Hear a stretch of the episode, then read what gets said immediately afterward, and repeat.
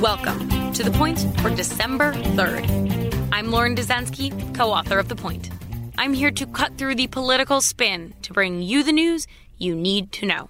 What is President Trump doing in London? President Trump has hopped across the pond, so to speak, for the latest NATO meeting. This meeting marks the 70th anniversary of the International Alliance.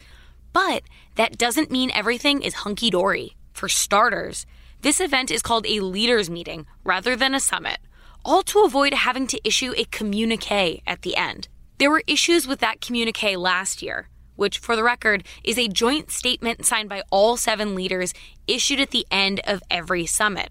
Last year, Trump disagreed with language in the communique all around trade. In 2007, the U.S. disagreed with other members' phrasing around climate change. Given the difficulty of getting Trump to agree to the language of a communique, and sometimes him not signing it at all, like last year's G7, the alliance made the decision to just avoid issuing one altogether. And so, it's a leaders' meeting, not a summit. While at this leaders' meeting, President Trump is meeting with both the French President Emmanuel Macron and the Canadian Prime Minister Justin Trudeau. But he is not meeting with one key figure Boris Johnson the embattled British Prime Minister, is up for re election next week.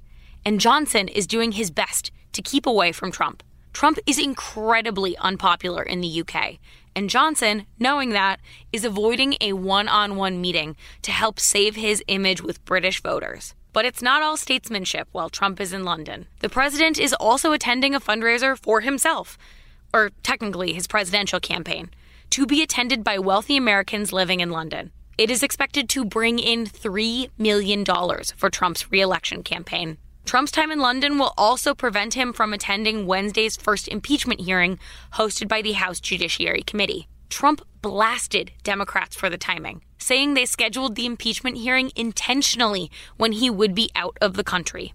This all brings us to the point. With Donald Trump's latest trip to the G7, U.S. politics is not stopping at the water's edge, but instead following him to London. And that is the point for December 3rd, 2019. Thank you for listening. For more updates throughout the week, including our Sunday night campaign edition, subscribe to the Point newsletter at cnn.com slash the point. If you like this audio briefing, you can get it on Google Home or Amazon Echo, or subscribe on Stitcher or Apple Podcasts, or your favorite podcast app, so you never miss an episode.